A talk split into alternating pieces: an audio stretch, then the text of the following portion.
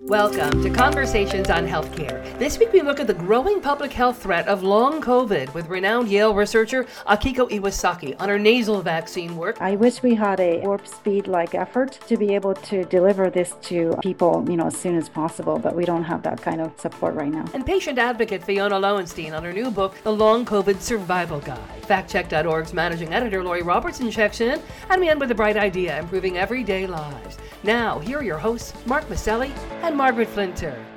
The Center for Disease Control and Prevention reports that 1 in 13 adults in the United States has COVID symptoms that last at least three months after they initially came down with the virus. Millions of Americans say they are affected, even Virginia Senator Tim Kaine. But questions remain with critics of long COVID saying correlation is not causation and suggesting other issues are at play. Joining us to discuss long COVID is Akiko Iwasaki, who's a Sterling Professor of Immunobiology and Molecular, Cellular, and Developmental Biology at Yale University. Also with us is Fiona Lowenstein, editor of the Long COVID Survival Guide How to Take Care of Yourself and What Comes Next. It's a book that focuses on stories and advice from 20 COVID long haulers as well as from experts. Welcome to both of you uh, to Conversations on Healthcare. And let's begin with you, Akiko. I wonder if you could share with us what we really mean when we say long COVID. Uh, what's the definition you are using? Right. So, long COVID is definitely a condition that is heterogeneous and variable. And it's difficult to pinpoint because we don't have a biomarker. But uh, it's essentially a disease that happens after the acute phase of COVID that lingers over four weeks from the starting of the acute phase. And in some people, it's lasting for over two years now. Um, and it contains multiple different symptoms. Um, over 200 different symptoms have been reported involving pretty much every organ system. Um, and it, as I said, it's a heterogeneous disease that has uh, that requires more investigation. Well, Fiona, let me uh, turn to you. Doctors diagnosed you very early in the pandemic with COVID, uh, and you were hospitalized in March of 2020, which really was the very early days. You recently wrote that you're dealing now with long COVID symptoms, but they're milder than most. Share with us, uh, if you will, what you'd uh, like to about your personal story with long COVID you know, I think one of the the most important takeaways from my personal story is that privilege and access that I had as a, you know, white economically privileged New Yorker with a primary care provider who knew me well played a huge part in my getting that initial COVID diagnosis, that test, um, the care when I needed to be hospitalized, and eventually, of course, understanding that what I was going through were most likely post-viral sequelae. Um, and so uh, it, it's it's been important to me to share my story as a way of sort of normalizing this experience, but also, of course, uh, because I had that positive test and kind of that that marker that did essentially prove that initial COVID infection. The symptoms that I deal with today are definitely on the milder end of the spectrum it's it's crucial to understand that there are people with long COVID who are you know um, bedridden right now, who are are not able to leave their homes. Um, you know there are folks who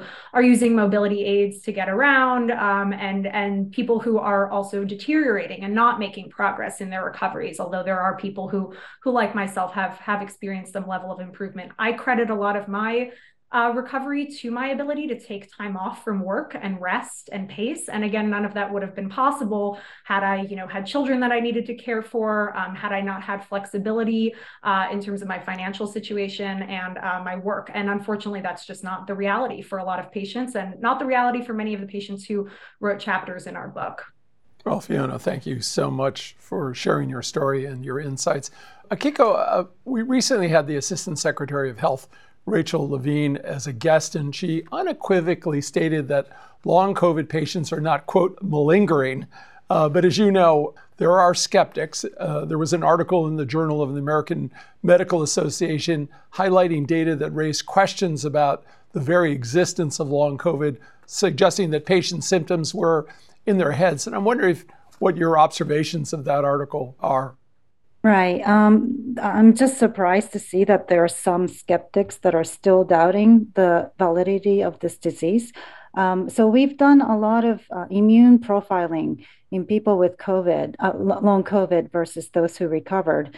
And we're seeing uh, distinct features of immune responses that are not found in the control groups.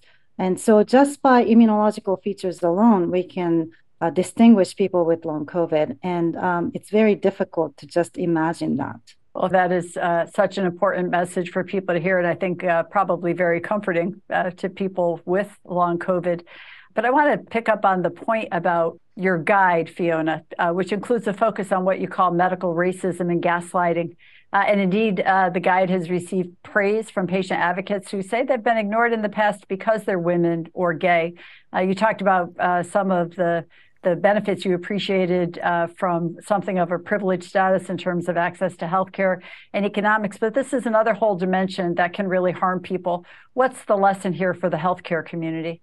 You know, none of these issues are are new, right? Um, in, unequal access to healthcare has been an issue certainly um, in in our society and in our country for a long time. And so, I think it's important to understand that these structural barriers were very much here before the pandemic, but were of course exacerbated by the healthcare overwhelm that occurred and continues to occur on a seasonal basis when we have these huge surges, you know, case surges for now not just COVID, but of course we're seeing for you know flu and RSV as well. Um, and so the the stories in our books, we have stories from um, patients who came from communities that were disproportionately impacted by those high high caseloads of acute COVID. Right, um, we have a patient in our book who writes about getting sick in the first wave um, in an urban Black community in Baltimore and what it was like to try and fight for care continually. Um, you know, we have a story from a Latina woman in Los Angeles, the same thing, trying to get doctors to take her seriously. And so I think for medical providers and for those treating long COVID, it's important to understand that some of those patients who don't have that initial, you know, COVID 19 diagnostic test or may not have that uh, record of being treated for, you know, post COVID symptoms um, may have been facing some of those structural barriers, you know, medical racism, um, medical sexism. These are these are very real barriers that existed prior to the COVID 19 pandemic but have definitely been exacerbated by just the level of healthcare need that that we're that is going on right now. Uh, Akiko, your lab at Yale is partnering with uh, Mount Sinai Health System in a very important long COVID study uh, that's looking at distinguishing features of long COVID that you've identified through immune profiling. I wonder what you could share with us right now about what you've learned so far. So we are collaborating with people from Mount Sinai, especially Dr. David Putrino's group, and looking at uh, deep immune profiling in people with long COVID, comparing that signature to people who recovered from COVID, as well as healthy controls who's never had COVID before. And what we're seeing, um, there, there are several key features that distinguish people with long COVID such as um, elevated levels of exhausted T cells. Uh, these exhausted T cells are only found in people who are fighting chronic infections or cancer. T cells that keep seeing the same antigen over and over. Uh, that's where we see these types of cells. Um, we also see that there's evidence for elevated Epstein Barr virus reactivation in people with long COVID. And another feature that's very uh, uniformly different uh, between long COVID and control groups is the lower levels of cortisol, plasma cortisol, we're seeing in long COVID patients.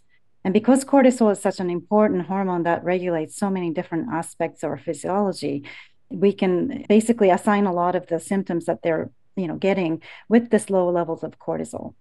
Well, maybe, uh, Akiko, if I could just uh, continue on that path around your research a little bit. We saw that you're also working uh, with Dr. Harlan Krumholz at Yale on the LISTEN study, which uh, stands for Listen to Immune Symptom and Treatment Experiences Now.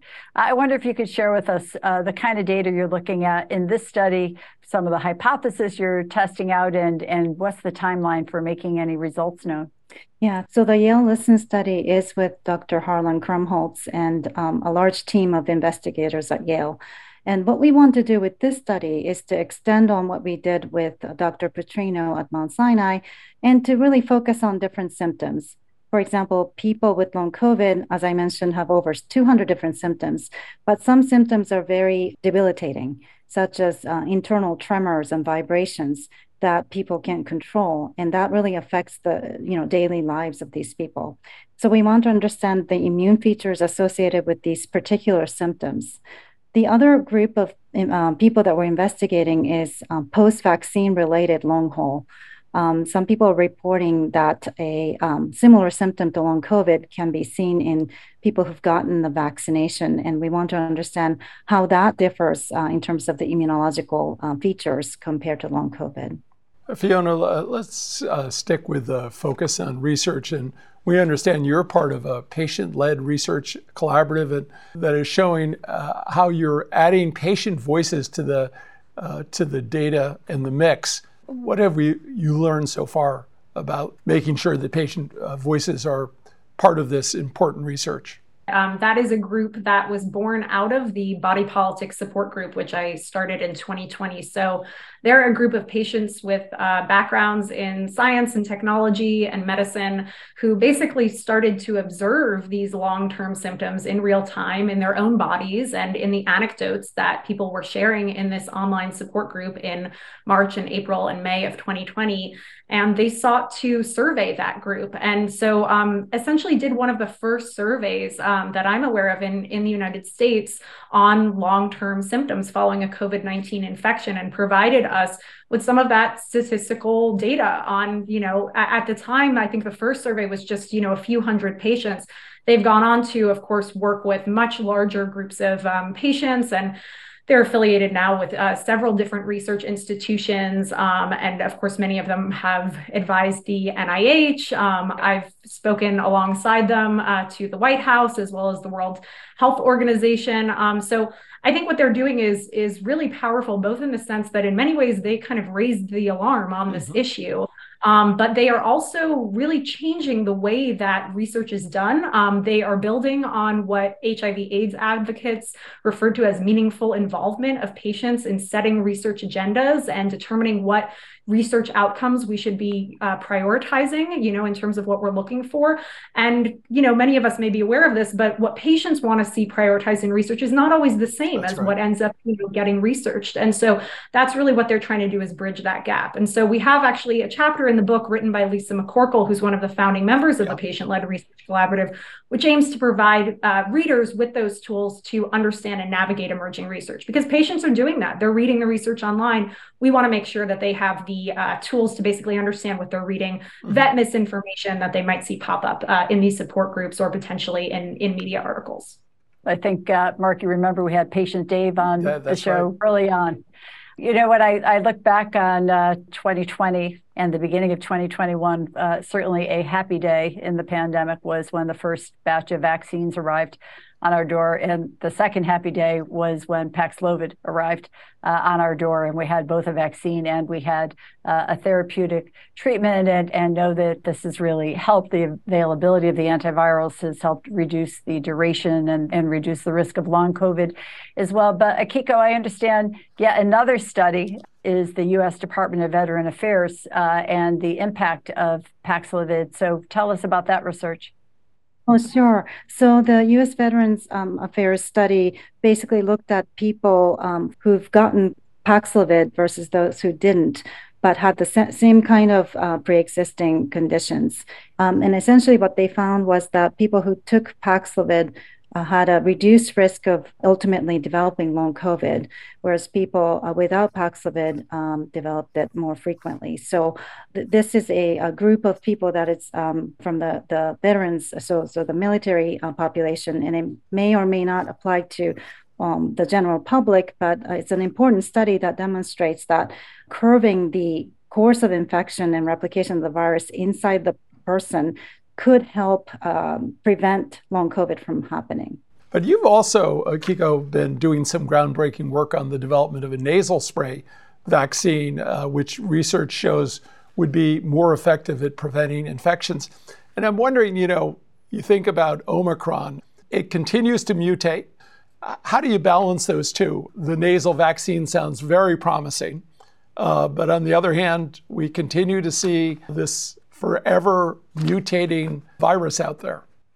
Yeah, so the nasal vaccine actually holds some promise um, in that regard because it can prevent transmission or at least reduce transmission between infected people. And the more we can prevent transmission, uh, the less likely that the virus has the you know opportunity to continue to mutate and evolve. And so that is why we're really pushing for this nasal vaccine strategy, because having the immune resistance right in your nose will prevent not only disease within that person, but transmission from that person to the next person.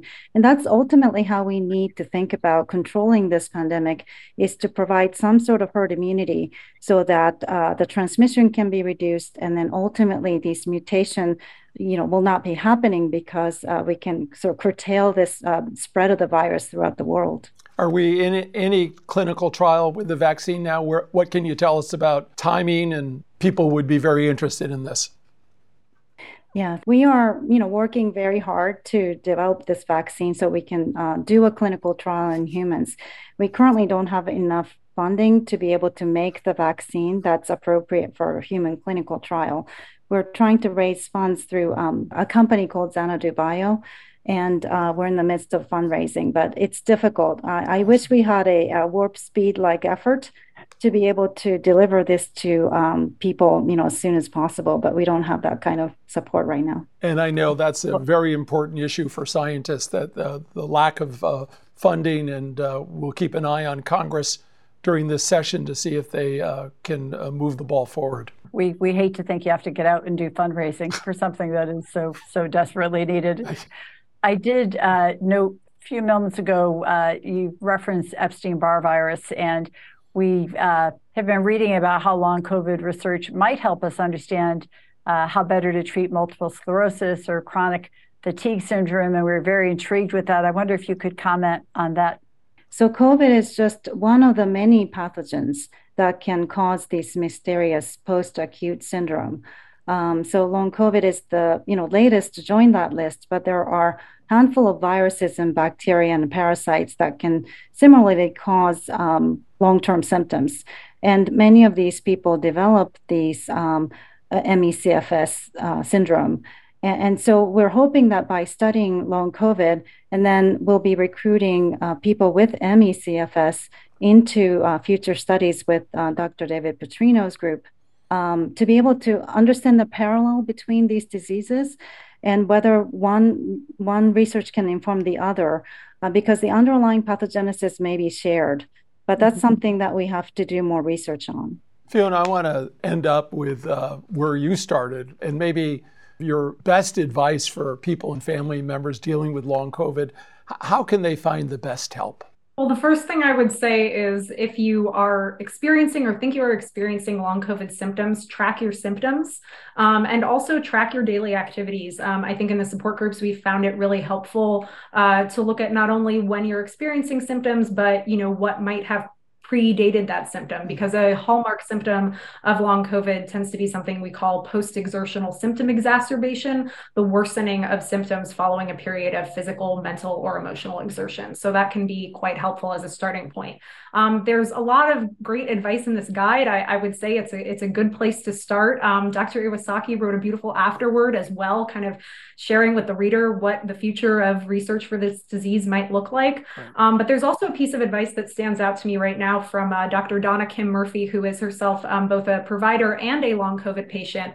Um, she writes that your your provider should be your partner in your long COVID journey, and that if you are not finding that kind of you know intellectual curiosity and partnership in your provider, um, you deserve to find that, and and you should you know pursue that um, by whatever means necessary. Obviously, everyone you know we all have limitations in terms of time and money and access, um, but I think it's important for patients to feel empowered and know that that is what they deserve and that there are providers out there you know like dr david putrino and, and others who are part of this book who are really committed to to forging that relationship with patients. Um, there is not a patient doctor divide on this issue. Um, a lot of us are really working together researchers providers right. patients to, to solve this collectively. Um, and so we're very grateful to, to folks like Dr. Iwasaki um, and, and Dr. David Putrino and others who are working with us to do just that. Well, let's add Fiona to that list of people working together, uh, Congress. Uh, and we know that uh, Democratic members of Congress have introduced a number of bills uh, to improve long COVID research, basically funding uh, long COVID research and ensuring that there's access uh, to care for people who are suffering. And to date, they haven't gotten Republican support. what are your thoughts on what the patient community and really all of us who care about this issue do to make sure that that funding for research and access is there? Well, I'd say that, you know, unfortunately, this isn't our first and likely won't be our last pandemic. Um, I think it's it's crucial to think about pandemic preparedness um, on both a, you know, in terms of legislation and on a societal level. Long COVID definitely opened my eyes up to the kind of liminal space in between full recovery and illness. And I think that that's a, a very important thing to understand, not just for a disease like COVID. Um, that's a common experience, even, you know, if you break your ankle, right? There, there's not always immediate recovery. I think that societally we tend to be quite uncomfortable with with that period of convalescence, with chronic illness, with disability. And so even as we move into the holidays, bringing those conversations out of the shadows and destigmatizing them and talking, you know, with your family and friends about what what are your COVID safety measures and and understanding that this is a very personal issue. It's also a collective issue, um, and unfortunately, it's not something that's that's just going to go away, right? We like to compare COVID and the flu. ME/CFS may be related to long COVID. There are a lot of people who have been disabled by the flu as well, right? Um, there are other post-viral illnesses. Long COVID is not the first of its kind. There are ways we can mitigate these sorts of problems in the future, and there are ways we can mitigate in the present. And I think talking about it openly is the first step to getting there. Well, and really, Fiona, for our it, listeners, MECFS. Why don't you say that? Uh, MECFS, which is the abbreviated term for myalgic encephalomyelitis, sometimes called chronic fatigue syndrome. It's another uh, often infection associated complex chronic illness uh, that shares many similarities with long COVID. In fact, a large percentage of people living with long COVID have qualified uh, for the diagnosis MECFS. Thank well, you. I want to thank you both for joining us. This issue is not going away, and you really helped our understanding of long COVID and what patients are experiencing. And uh, thank you to our audience for being here. You can learn more about conversations on healthcare and sign up on our email updates at chcradio.com. Akiko and Fiona, thank you so much for shedding a light and illuminating this issue. Thanks for having At Conversations on Healthcare, we want our audience to be truly in the know when it comes to the facts about healthcare reform and policy. Lori Robertson is an award winning journalist and managing editor of FactCheck.org, a nonpartisan, nonprofit consumer advocate for voters that aim to reduce the level of deception in U.S. politics. Lori, what have you got for us this week? Hospitals across the country are seeing a spike of respiratory syncytial virus infections among children. Experts say the spike in RSV is most likely caused by an immunity gap created by the lack of exposure to the virus over the past couple of years. RSV is a common respiratory virus that usually causes mild flu like symptoms, but it can be dangerous for some people, especially older people, infants, and young children the Centers for Disease Control and Prevention reported its surveillance systems were showing an increase in RSV detections and RSV related emergency room visits and hospitalizations in multiple areas of the country. Each year, 58,000 to 80,000 children under five are hospitalized due to RSV infection. Dr. Paul Offit, a vaccine expert and pediatrician at the Children's Hospital of Philadelphia, told us that this is the worst RSV year at his hospital. Offit said the restrictions established in 2020 to prevent the spread of COVID 19 virtually eliminated other respiratory viruses, creating what's called an immunity gap. And more people are susceptible to falling ill. RSV, which normally infects nearly all children before the age of two, is highly contagious and spreads when an infected person coughs or sneezes near other people or through contaminated surfaces. People with RSV are usually contagious for three to eight days, but some infants and immunocompromised people can continue to spread the virus for as long as four weeks. Opponents of the COVID 19 vaccine are incorrectly suggesting online that the unusually high number of infections is caused by the pediatric COVID 19 vaccines. There's no evidence of that. COVID 19 vaccination in the youngest children remains low. Less than 8% of children under five years old have received at least one dose. That rate of vaccination doesn't account for the spike in RSV cases. Children under six months of age are at the highest risk of hospitalization from RSV, and in fact, do have the highest rates of hospitalization now and that age group isn't eligible for any COVID 19 vaccine. And that's my fact check for this week. I'm Lori Robertson, managing editor of factcheck.org. FactCheck.org is committed to factual accuracy from the country's major political players and is a project of the Annenberg Public Policy Center at the University of Pennsylvania. If you have a fact that you'd like checked, email us at chcradio.com. We'll have FactCheck.org's Lori Robertson check it out for you here on Conversations on Healthcare.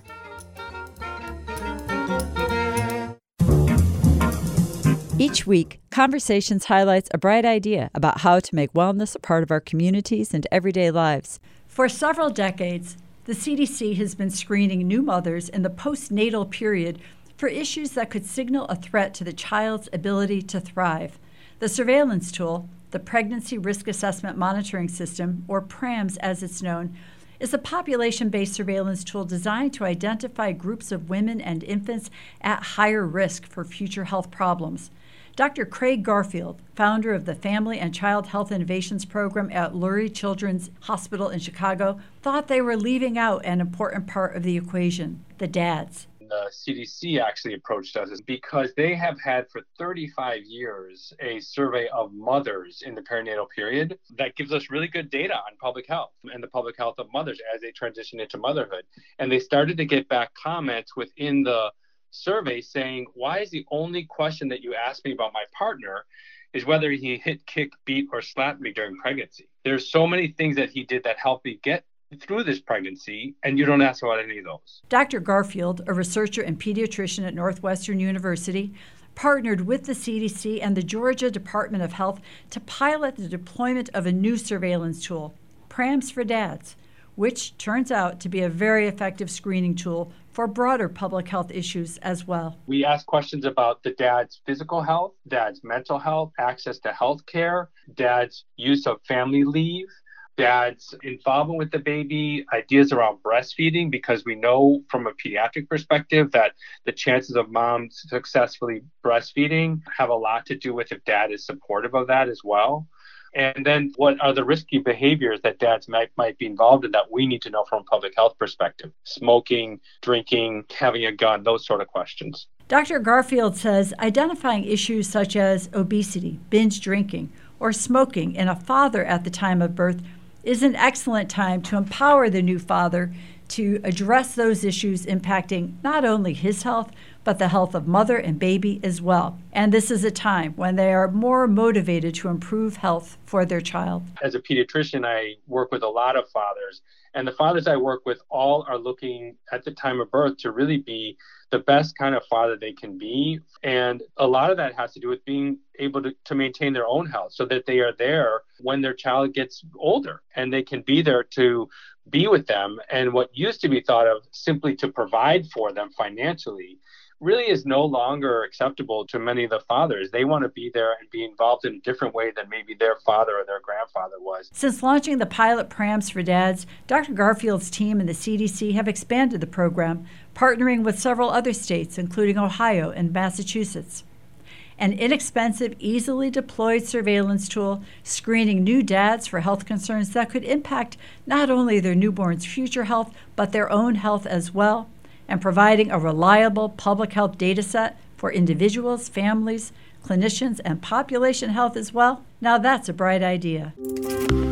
I'm Mark Masselli. And I'm Margaret Flinter. Peace and health. Conversations on Healthcare is recorded in the Knowledge and Technology Center studios in Middletown, Connecticut, and is brought to you by the Community Health Center, now celebrating 50 years of providing quality care to the underserved, where healthcare is a right, not a privilege. CHC1.com and CHCRadio.com.